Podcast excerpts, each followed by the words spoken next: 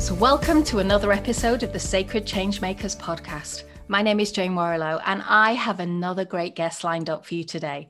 Someone I think you're really going to love. But before we enjoy a deep conversation together, I want to remind you why we're here. This podcast, it's about change and transformation, but not just any old change. We believe in change for good, which lies at the intersection of three things purpose, impact, and prosperity for all.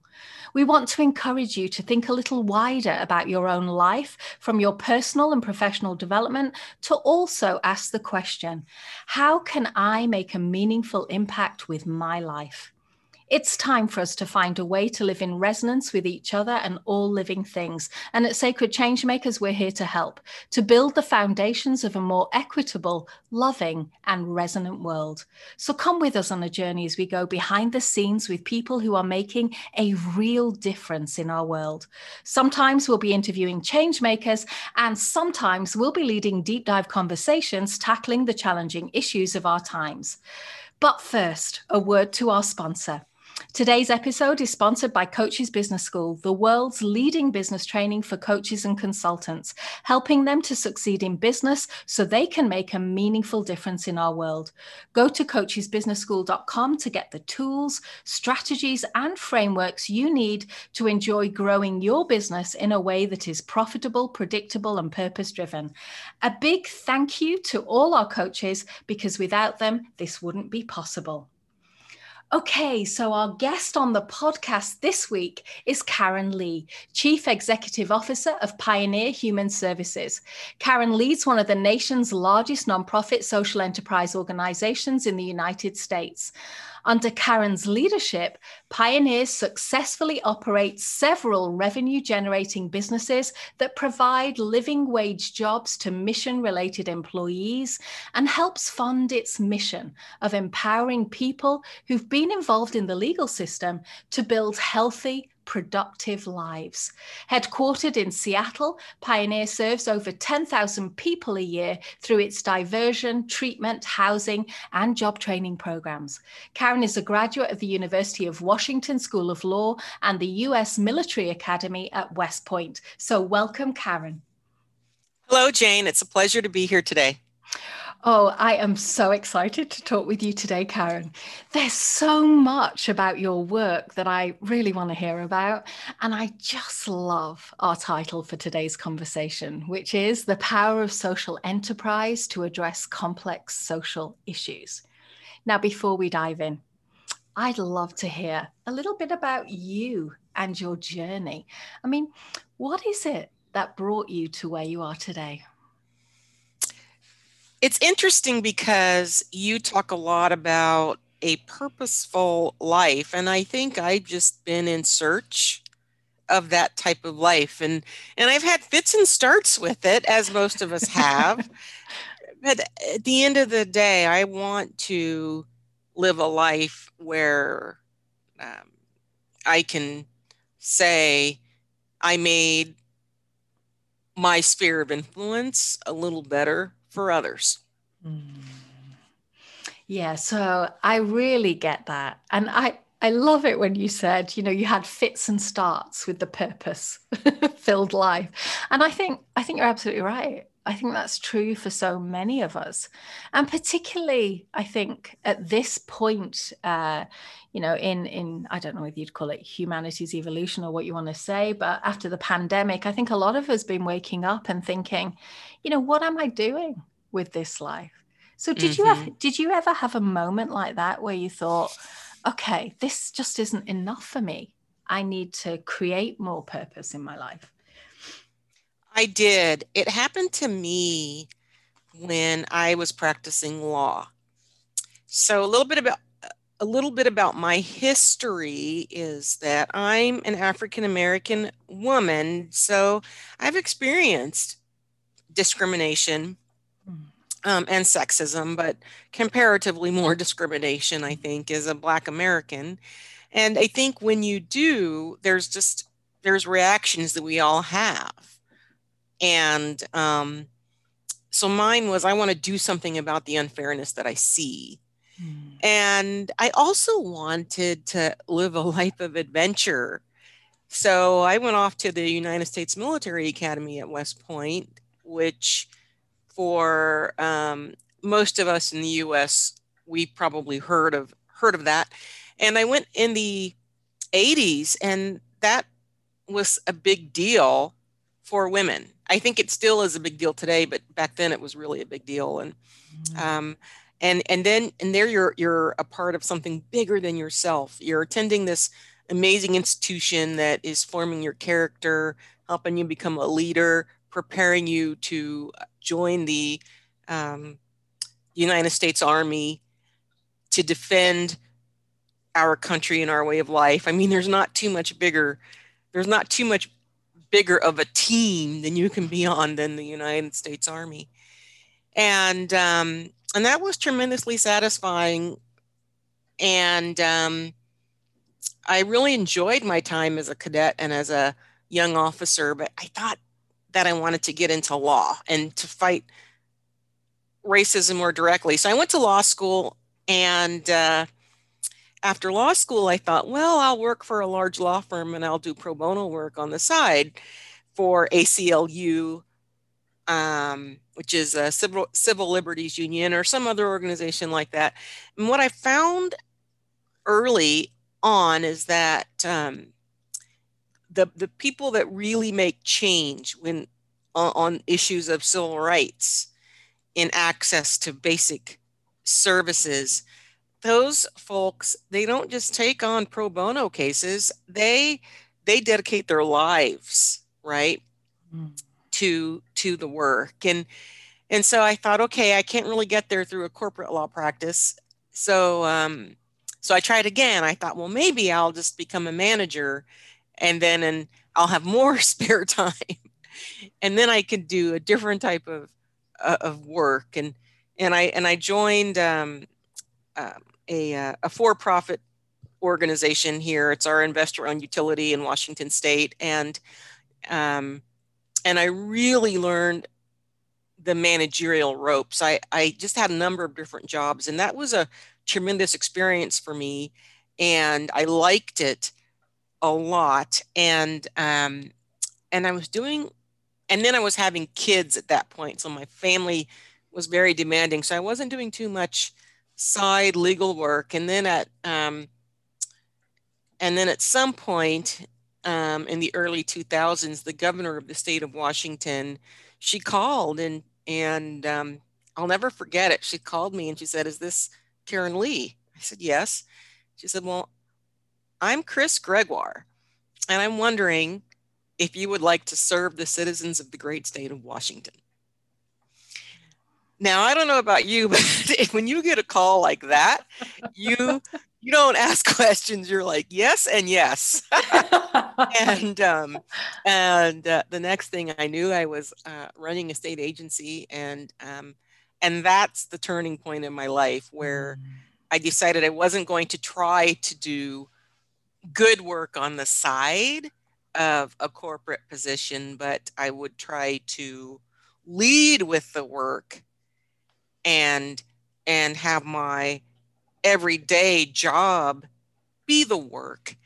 And um, and if i have uh, a high quality of life from that then that just gives me more options and mm-hmm. allows me to be a part of taking care of my family and our family's future and that's really for the past 17 years been how i've approached my way in the world, right? You know, through my nine to five job. Mm. And oh my gosh, I don't want to gloss over things because you said right at the very beginning there that you experienced discrimination in your life. You you experienced it, you saw it, you know, and and it sounds to me like that was a motivating factor for you on this path that you've taken. And I want to be very honest and say, you know, I'm a British white woman that really is attempting to understand what that means. And it'd be so easy for me to just go, oh yeah, okay, you're a you're a black African American woman. Of course you've had, you know, you've suffered discrimination and then move on.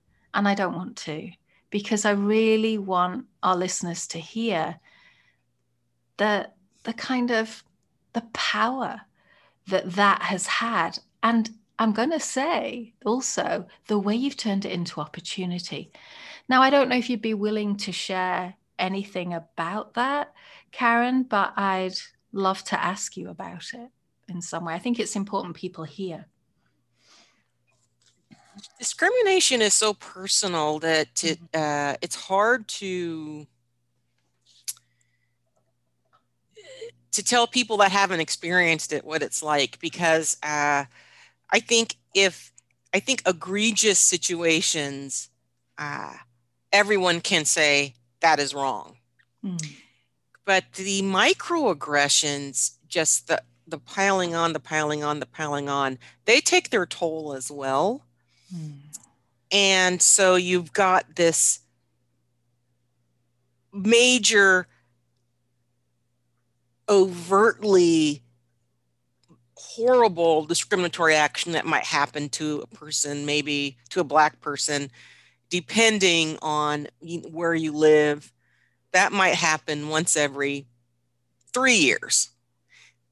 And then you've got these microaggressions that might occur several times a day. Mm-hmm. And and then um, then there's uh, chances that you don't receive because you're black. Um, so it's this combination of of many things that impact you. I think as a Black American, it's interesting. I was in a a facilitated discussion with about 10 other people, and I would say four of whom were Black Americans. One was a Latinx man, and three were white. And the facilitator asked us, they said, Tell us something about yourself. And we went around the circle and we all said something about ourselves. The the white individuals, they spoke about their family or they spoke about um, they would say, I'm a, fa- I'm a father, I'm a mother, or something about their vocation. Um, the Latinx and Black individuals in the circle led with their race. Mm.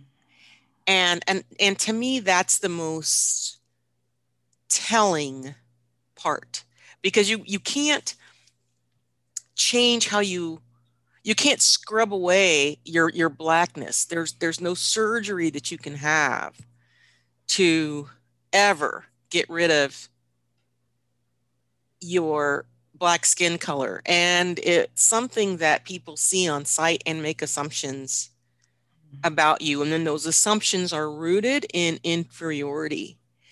And so i think um, it's something that um, you know we is just a it's a burden that we all live with that I wish we didn't have to live with. So um, my earliest memories of, of discrimination were at the ages of three and four, which would have been before 1970, and they were related to um, not being able to use a whites only bathroom. So um, I've just there's there's so much discrimination that I've witnessed. It's hard to say. And I'm, for a, a Black American, probably someone who hasn't experienced the depth of racism that others have experienced. Mm-hmm. I mean, it's all personal, so it's hard to go to someone and say, Have I experienced more racism than you? You know, it's like saying, Is my cold? Am I more sick than you? Um, where we are both sick. So uh, the question, I appreciate the question. I don't know that it's answerable. Yeah. I don't know that it is either, actually. And, and thank you so much for your answer because that's the first time I've ever thought about, in many ways, my, my own race. And it wasn't until I came to live in America that I would also lead with race, not from the same reasons as you, but I just love the insight that as white people, it's not something that normally, and this would be true in England as well, it's not something that would normally cross my mind to, at an identity level to describe myself, really, until I moved to America. And then I do distinguish that I'm not American. And many people think I am, and they're usually surprised. And, and then they, they usually follow that with, why did you move to America? Did your husband get a job here? Which is interesting in itself.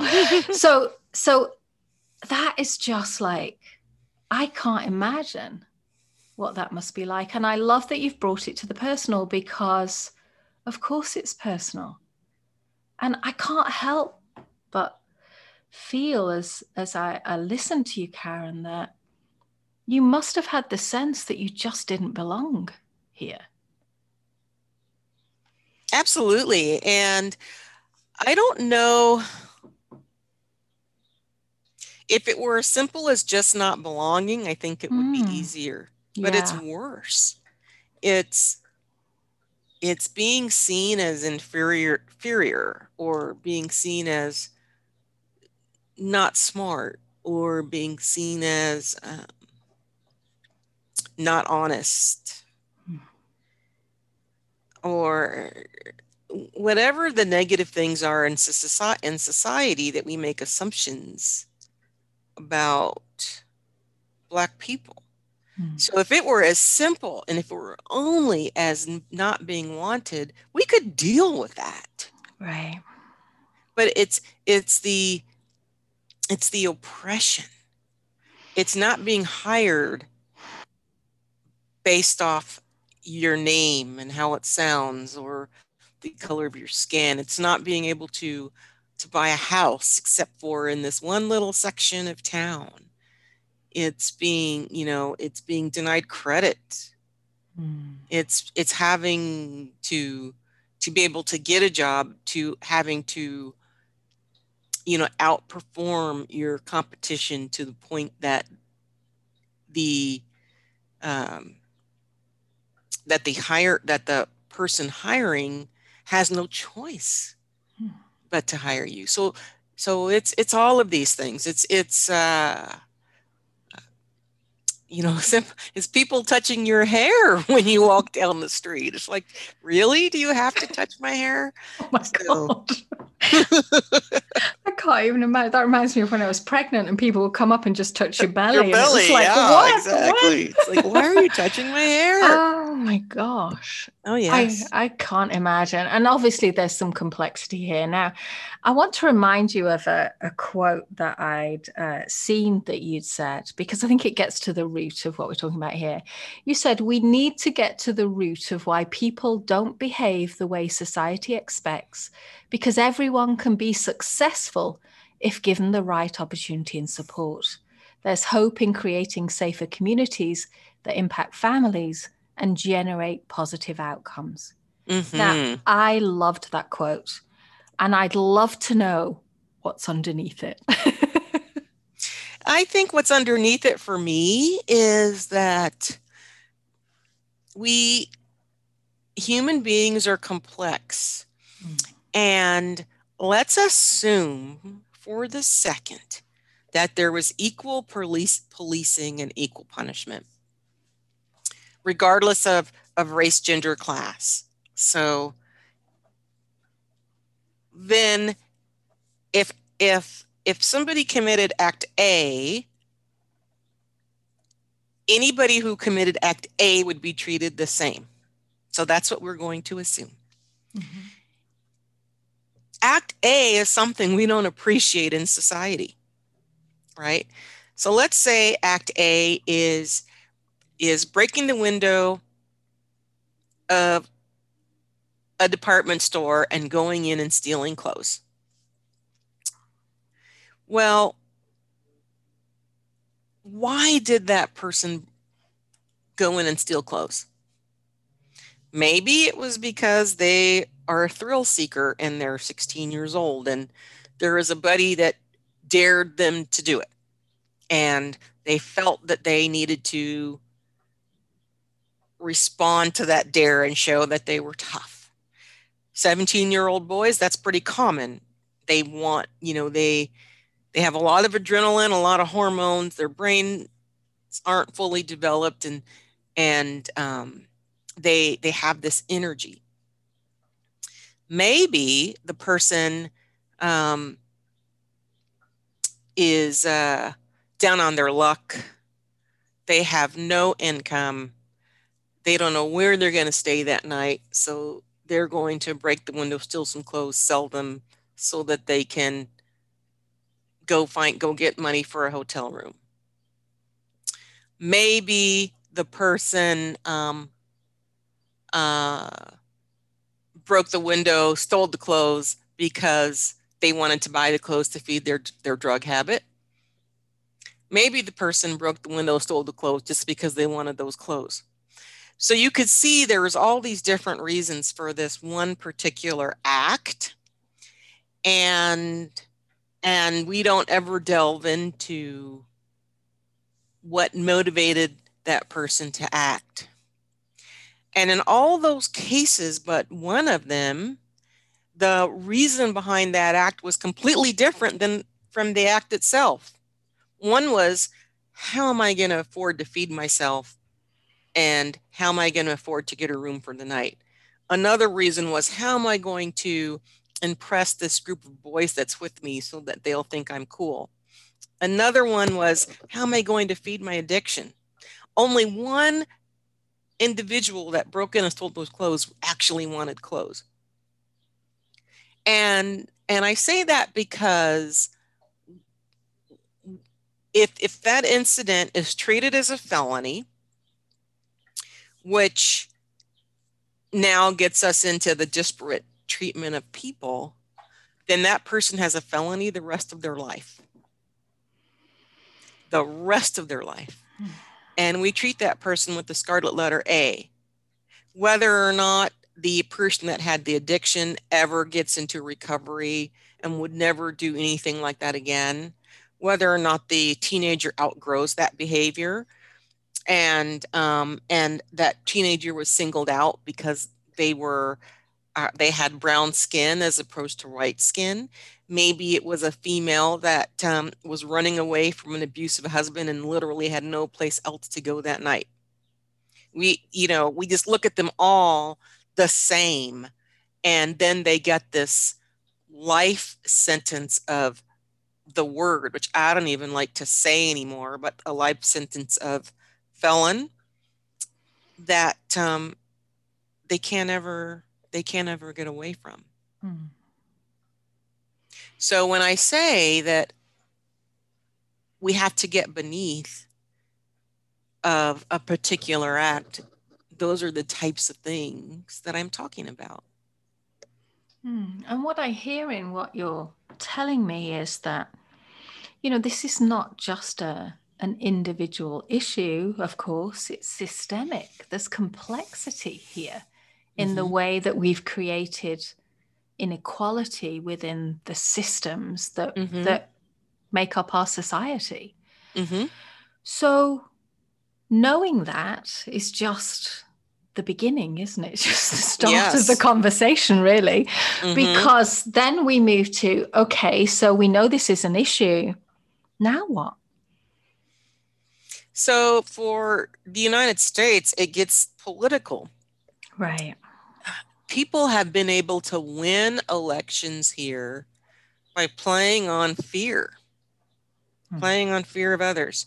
People have been able to make just millions of dollars by writing and broadcasting TV shows like Law and Order and their law their shows that play on our fear so because we're manipul manipulable ma- manipulatable because of fear unscrupulous people will use that fear to gain their ends which in many cases is is a political position.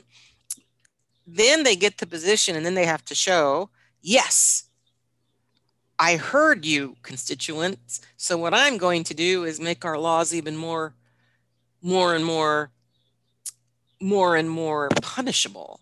So, as a country, the US has these long sentences for um, just minor crimes that really don't deal with the root of addiction. They don't deal with trauma. They don't deal with prolonged spousal abuse. I mean, not you know, with the mm-hmm. racism, I mean, they just don't deal with that. Mm. So I'm pretty, I'm going to out myself and say I'm very ignorant in, in these matters. And I'd, I, I feel myself wanting to know, like, why? Like, how have we got here? in this space because it's clear that there is you know rampant inequalities and it's not just in the US either i want to say that you know i it, it also exists in the other country that i've lived in obviously is my birth country is england but i don't feel it in the same way. Now that could be because I'm white and I didn't I didn't have a lot of black friends in England really. I have way more black friends here and people from other races here because it's much more of a melting pot. But I just wonder like is it possible for us to deconstruct what we have and I'm going to say this will the establishment, however we want to describe them, allow us to?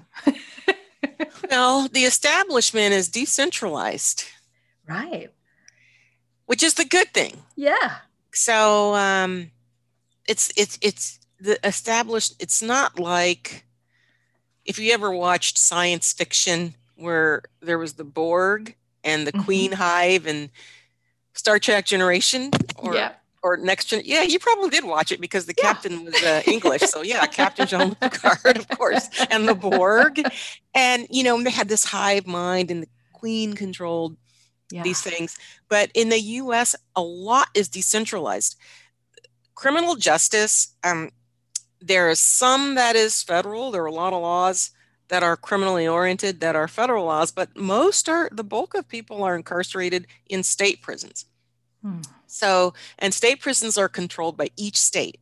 And then each state is broken down into counties, and then the judges um, kind of sit at the county level. So, um, and then there are specialty courts like bankruptcy court or something else. So, there's, I mean, so voting the reason why there's such a push for, for, for voting is because that's where the beginning of disenfranchisement occurs. Hmm. So if we can start to re enfranchise people and allow everyone to vote, hmm. then everyone has a say in who is elected, who the sheriff is, who the the judges are, who you know who the who the state and local legislators are. And and hopefully be able to um, peel back this very very huge onion that has engulfed our country. Hmm. yes. And you said that allow everyone to vote Mm-hmm. Now, I did hear some of the media coverage on this um, mm-hmm. last year, but I'd love you to explain that a little bit more for our listeners. Like, does that mean that not everyone is allowed to vote? Well, absolutely, everyone is not allowed to vote. But I'll talk specifically about people that have a felony conviction. So, right. and and and it's different in every state so i do want to qualify that. Right. But in washington if you are incarcerated you currently cannot vote. And um, and i think that initially was considered something along the lines of punishment. You know here you are you've committed some act that is uh, against the law in the state of washington and it's punishable with the criminal tr- a, you know, a, a criminal sentence.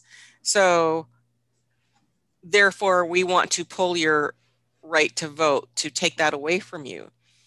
And and then of course, as you recall, I talked a lot about the prolif- the proliferation of fear in electing mm-hmm. local legislators, and that means that every legislator um, would try to show that they were tough on crime if they ran on that platform, and they would try to get something tacked on to show they were tough. And so then you saw this escalation of punishment. So the um, the ability to vote would become contingent on paying off all your fines and fees or being 10 years past the last day you know 10 years from the day that you paid off all your fines and fees for example. Mm. that might be one requirement and it might take you 10 years to pay off your fines and fees because they're outrageous as well. So meaningfully people even if they were elig- eligible to vote the conditions that they had to meet made it extremely unlikely. And if you consider that one of three black men have a felony conviction today, um, a, a high percentage of them wouldn't have the ability to vote without changes in laws. Hmm. And some states are starting to reverse some of those changes. Virginia um, was one of the first to to make some changes about three or four years ago, and We've had we we've seen changes in some states like Florida. This past year, Washington, which is my home state, um, they allowed people on supervision at least the right to vote. Um, incarcerated individual, individuals still can't vote. So we have a ways to go. Mm, yeah. And I can almost hear, uh, you know, some people that I know saying, well, of course they can't vote because they're inc- they've been incarcerated therefore it's part of the punishment and what they don't realize when they say that that is the issue of race that's endemic in mm-hmm. that and so i i just think that there's there's layers to this as well you know as we look at not just the the political system but also kind of i'm going to mm-hmm. say the culture mm-hmm. as well that almost, I'm going to say almost perpetuate. Well, it does perpetuate it. I'm going to say that it perpetuates what is and what has been more than it invites change. Let's say that. What's your experience? Well, don't you think that if we treat people with respect that they'll learn? Oh yeah how Absolutely. to be respectful? Um, I do if so. Hits this is oh gosh, this is me now showing some of my stuff, which is that I do believe that's true, unless there is an imbalance of power. And what I find in particularly in America is where there's money, there's power, mm-hmm. and therefore, what I've also been very interested to find is where there's money, there's also fear that they will lose that money and that power. And therefore, I've seen some real visceral reactions to any kind of change that might increase their uncertainty of will they still have power in a newly defined future, for example. Do you see what I mean? Yeah. And I think that also there's power in not being black. Yes. Yes. So if a person has always said, I could be down on my luck, but I'm not black because I'm better than that group over there, then their perception is that if that group over there makes some gains, mm. then um, there's going to be corresponding losses. Right. And I think that I think that that is, and that's the that's what happens when you put people down unfairly. Hmm. You live in fear that those tables will turn. Yeah. Yeah. Yes. And one of the things I've learned through some of the conversations I've had with uh, change makers around uh, the issue of race, and I'd never really thought of it in this way before, I always thought as a white British woman, there would be nothing that could happen in this world that would mean I would kill somebody else. Mm-hmm. Until I had some conversations with people and realized it's a very human thing to protect yourself and your loved mm-hmm. ones. And I would go to the ends of the earth for my kids. I would do whatever it takes. So put me in a situation where a number of for example, Black people find themselves, African Americans find themselves with no access, mm-hmm. no, no options, no education, no credit card, no credit, nothing. And you've got to still put food on your table. I would do whatever I needed to do to make sure we survived. Mm-hmm. And I understand that now to an extent, where, or to the extent that is possible for me. But I think there are a lot of people that don't think that they, in given the same context, they would behave in the same way. And I, I actually think that that's untrue. So, what I'm saying here, really, or what I'm trying to say, is that I think the context has a lot to do with the why that you were talking about. Mm-hmm. And we have to change that. So tell us about what you're doing at Pioneer Human Services, because I know you're really working towards that solution. We are. We are trying to help people live a health a healthy and productive life. That's our vision mm-hmm. is health and productivity for people. Um, so that through their own agency and their own choice, right? They can, you know, any anyone can have the life that they desire. That's what we really want. We just happen to focus on a particular set of people mm-hmm. that have been impacted by the criminal legal system. But in many ways, if you set that to the side, we're like any other organization. You want the people you work for to be happy. Right. So I I have seen data that and it makes intuitive common sense to me as well that uh, a felony conviction carries this huge penalty when it comes to your lifetime earnings and your earnings tend to stick at the bottom of the wage scale and and there's and, and some of it we don't know what comes first. We don't know is it because there isn't a quality relation to the labor market with progressive positions. It's hard to have progressive employment opportunities when you're stuck in a prison for 10 to 15 years at a time. Hmm. Um, or is it because of an employer's fear around hiring someone with a felony conviction?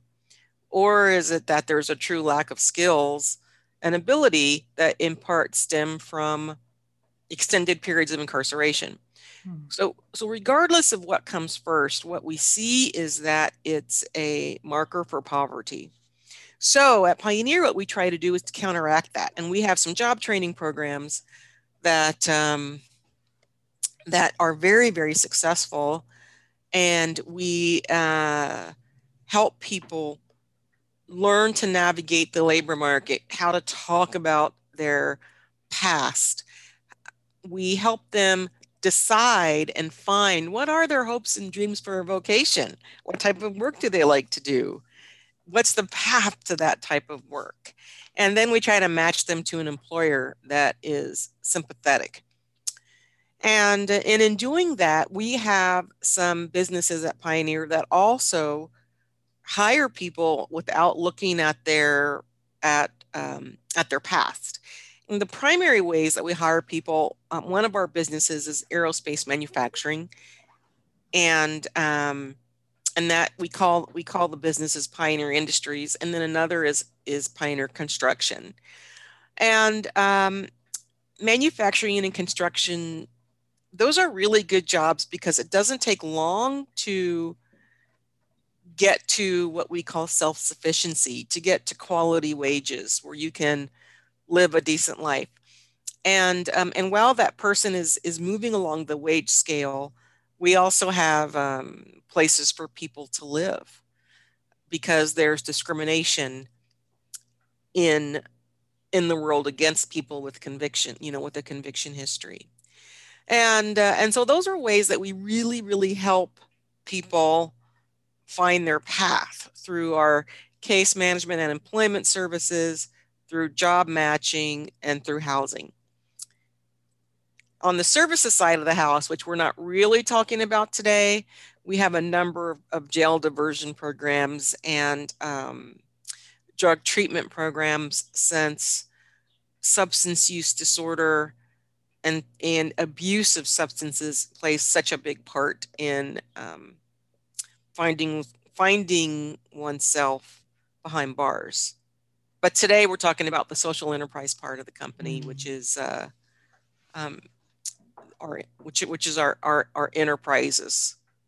Hmm. So, what's your biggest challenge with this work?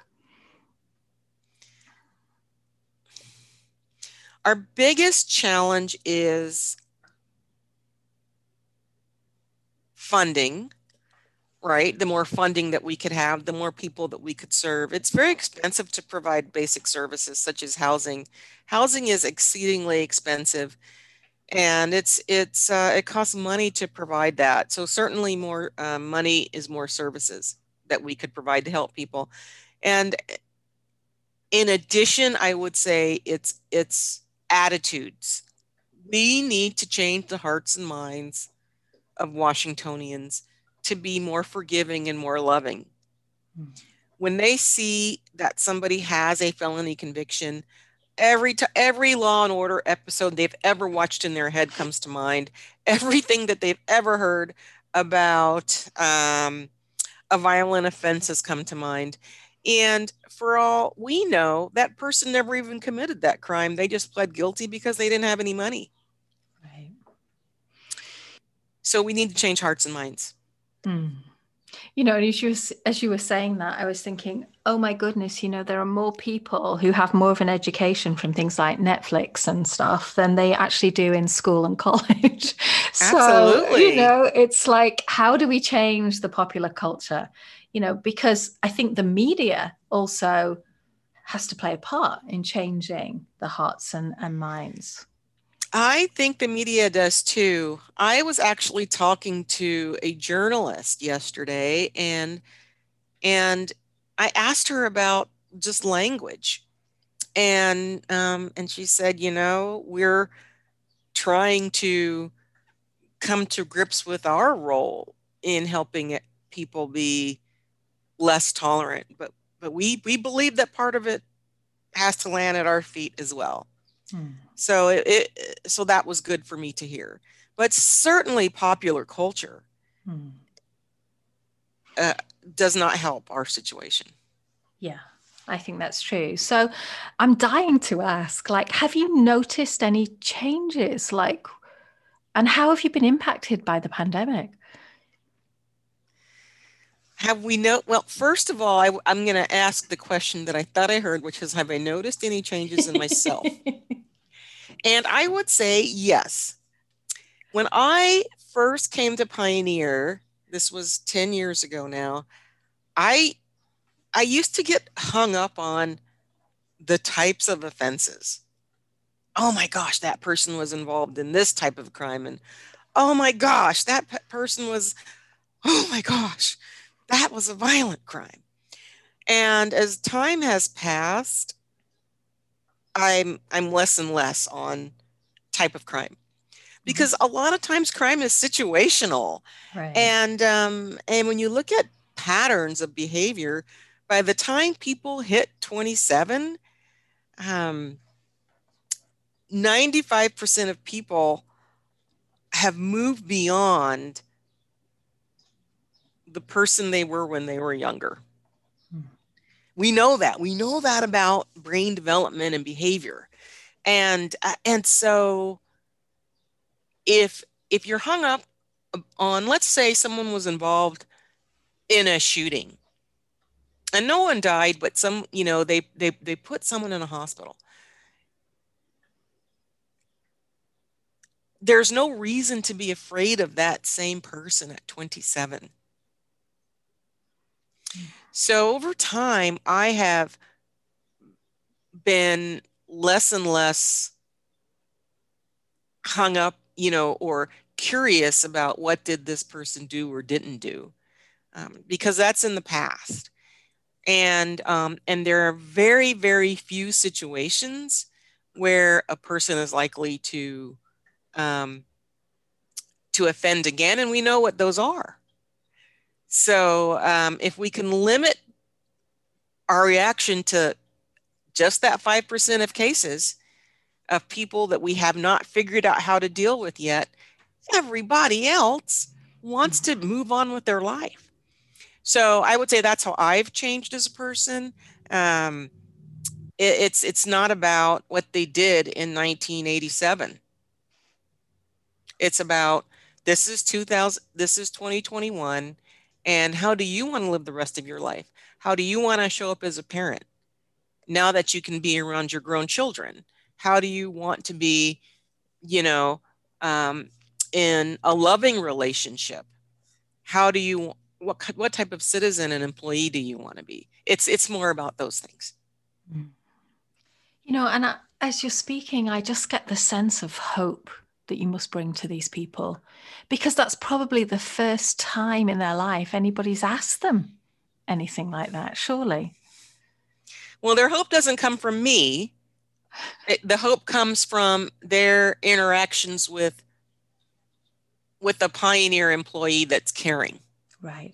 So I just happen to be like the person in the company that you're talking to, but we have a thousand employees, and um, and uh, if a person has been incarcerated and then they are hired as a as our entry level employee at Pioneer Industries, it's called a Tech One, Aerospace Technician One, then their hope comes from their direct supervisor hmm. who has lived in their shoes and you know and is just running things today and um and and it and initially it's a little bit like a parenting relationship you know it's you know work starts at six you have to be here at six this is how you operate this machinery. But um those relationships grow and that and so it's it's it's the knowledge that pioneer is a safe place that we have resources that can help you pay off your legal financial obligations um, you know help you if you have a you know if you run into a financial challenge help you vote. It's okay to talk about your background. It's all of those you know we, we have places that they can rent if they so choose. It's all of those that give the person hope. Mm. i'm just telling the rest of the world about pioneer and and that they can be an employer like us. It doesn't yeah. just have to be Pioneer. Right. And you know, listening to you talk, there's so many different elements that go into this. You know, it's not just the job, but they need somewhere to live. It's the housing. There's a complexity here that seems stacked against them without the help of, of a company like Pioneer to really so, help them navigate. Absolutely. That and that's what is astonishing. Yeah. Is that we are as a society we are okay with making it almost impossible for a person to live a crime-free life. Right. So that's that is the sentiment that I hope to change. Yeah, and I I just want to repeat that because I don't think I think people need to really hear that again. So, can I just ask you to repeat that, Karen, because that was so profound what you just said?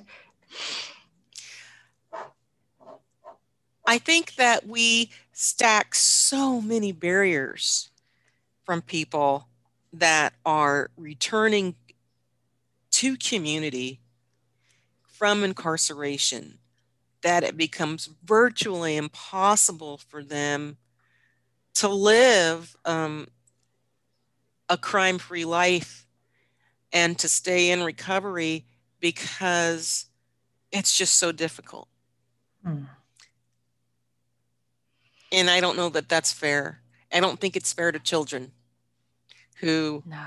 um, want healthy parents. I think we've divided families unnecessarily. I think we've put too much of a burden on schools mm. because of this. Yeah. I completely agree. I do. And, you know, I think some of the coming from a different country like mm-hmm. England, where we have more of a social net that catches people. And we, we draw a line in the sand where we believe everybody is entitled to a certain level of health and uh, kind of well being. And, you know, coming to America, I think that was the biggest shock for me was that mm-hmm. those systems don't exist here. Mm-mm. And, and everything here, it feels to me, runs on money. And if you don't have access and you can't get it, you can't earn it for whatever reason, mm-hmm. then you're out on the street mm-hmm. because it's every man for himself here, mm-hmm. literally mm-hmm. speaking. So, um, yeah, I, my vision would be that, you know, maybe for America or whatever, that maybe there could be some similar element where we decide what's okay and what's not okay, and then we don't let people fall beneath that. I agree. Mm. Yeah. Oh, and I do want to ask you underneath all of this amazing work that you're doing, Karen, and I really do want, when I say that, I mean it in a very genuine way. I, I really want to honor the commitment that you have to this work. I, I just want to know like what's your vision for a better world?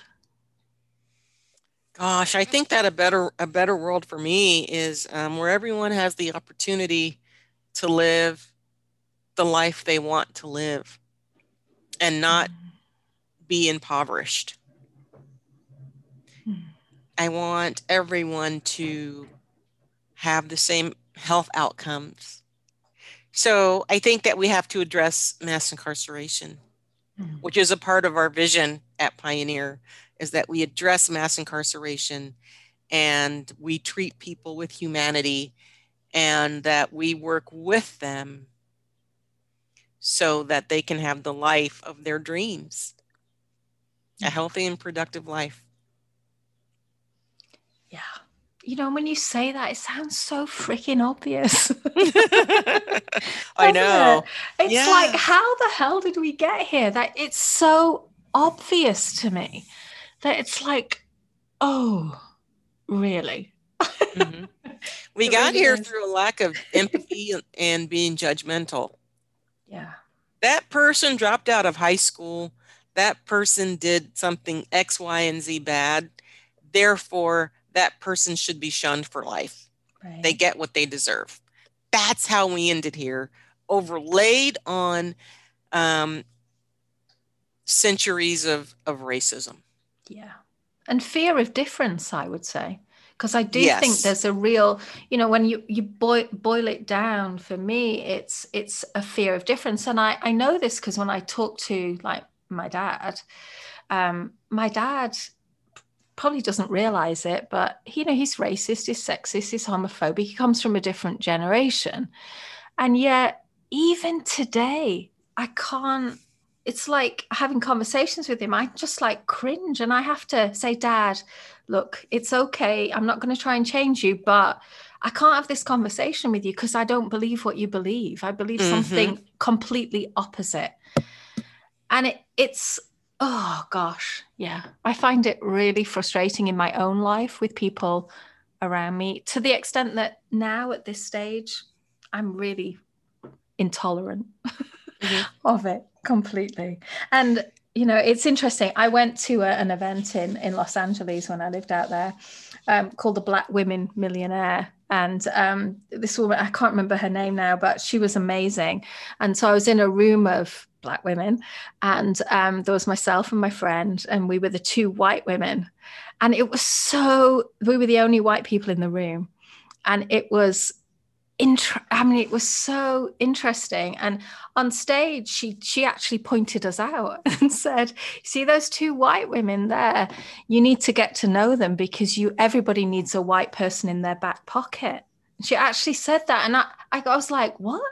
And then I was starting to unpack what it meant and talking to different people in the room and different things. And it was like, wow, I had, I honestly, Karen, I had no idea. None at all. I was so like, oh, naive. It was untrue, ignorant. It was untrue.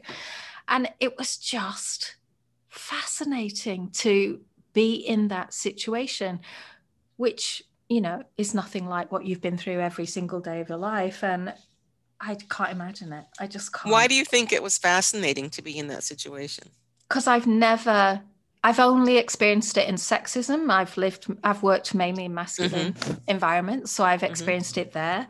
Um, but I've, I've never had that. So I feel it, it like the only thing I can describe it to in my own experience is bullying.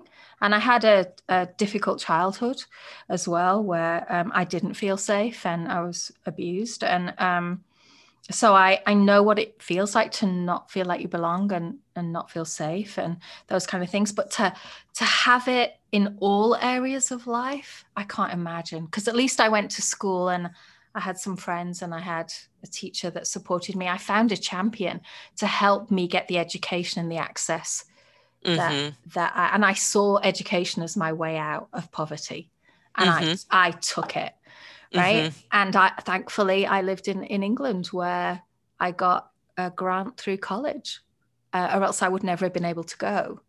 Now, had I lived in America, I probably wouldn't have got to college. And it's like, wow, wow.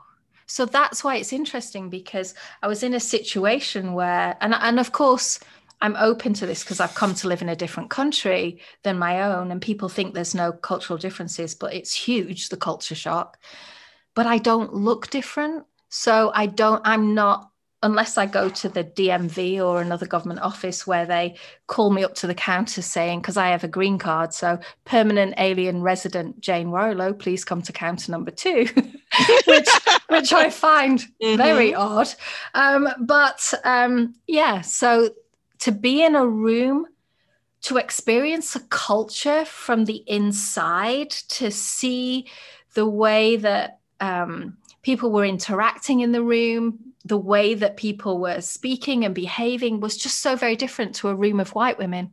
Let's put it that way. And i i just loved it. I loved the whole experience. I thought it was so different to anything. Like i could just stand there and go i have no information on this. I don't like i just I didn't get the cultural references. I didn't get any of the nuances. And then when they talked about white people, that was, oh, I was like, oh, wow. so for me, it was just very, very different. And I think more, more of us should do that. I do. Mm-hmm. And of course, it's not the answer, it's just the beginning, like everything. But uh, I I long for a world where we see each other as human. Yes, yes. I really do. Yes. And um, and I think that we just have to keep working at it. So yeah. Um, my my one comment would be imagine if you had a felony conviction. Oh, yeah. Let's set aside whether you did it or not. Yeah. But you have a felony conviction. If you're a white person, it's something you kind of carry around inside.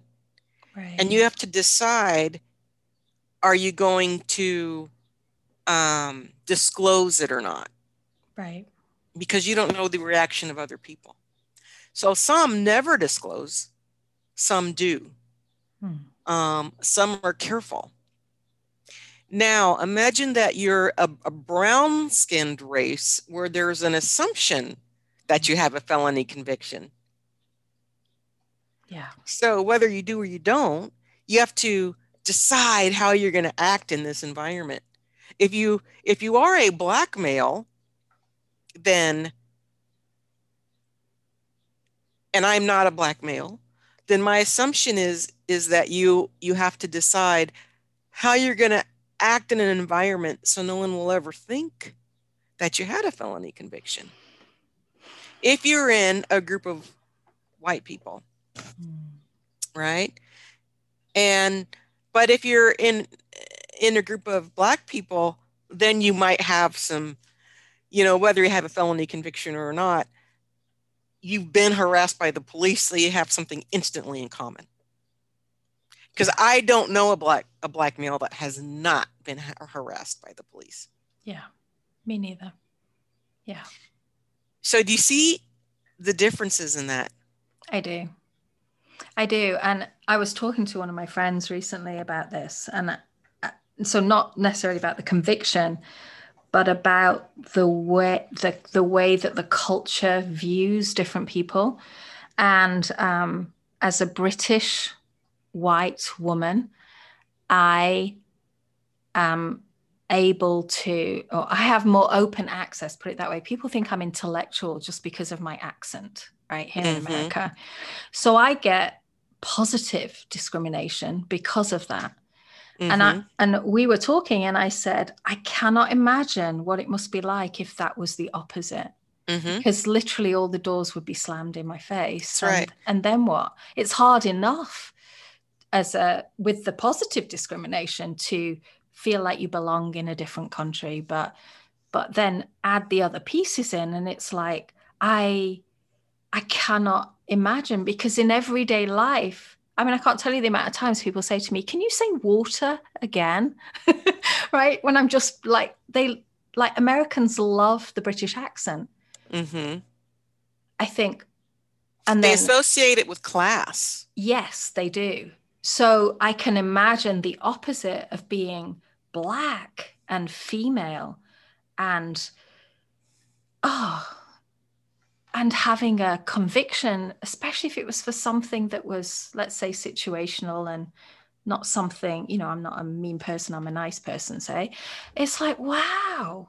Because i do believe that underneath everything and you've kind of hinted at this i believe that and in fact i saw some data recently that showed that most, well, we are good, even though most of us believe we live in a world where people would stab us in the back and you know try and fight for themselves first that's what most of us believe but the research shows that that's not the world we live in at all we live mm-hmm. in a mm-hmm. world where everybody given the chance would help each other we would be a community we would come together and we would like we do i mean in the england we think of world war ii and you know 9-11 in new york where people came together for the good of all well it shouldn't take a, a, a, disaster for that to happen. Why can't we have that in everyday life?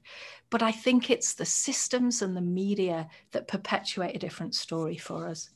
And therefore we think we're living in a different world than the one we're actually in. And so mm-hmm. we have so much fear.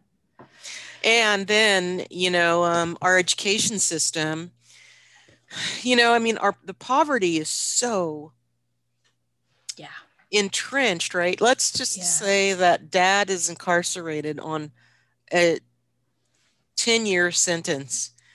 And um, mom is the mother of three children that are all under the age of 10 and um, and she's working as you know, and she's working, but she's a single parent, and she's got these three boys that are all under the age of 10 well that's enough to make anybody crazy yeah i know how you know how active kids are i probably shouldn't oh, say yeah. crazy but it's enough to just make you pull your hair out and and and so kid b the middle child starts acting out in school because he misses his father and he doesn't get enough attention from his mom because she's yeah. working extra hours and there's three boys that are rambunctious in the house and then the next thing you know middle boy middle child boy is getting expelled from school right. so i mean it just and and and so gosh yeah it's like a snowball effect it's it? so it is it is yeah it just gains momentum Mm-hmm. And by the time it's going, it's hard to stop it because exactly. Yeah. Yeah, I get that. Oh, I well, all I can say is it makes me smile knowing you're in the world doing this work with a thousand employees. I mean, amazing, Karen. And um, you know, thank you so much for this conversation. But before we finish, I want to ask you if there's something you would like our listeners to know, anything that we haven't managed to have time to share any words of wisdom that you might have just for our listeners, what might it be?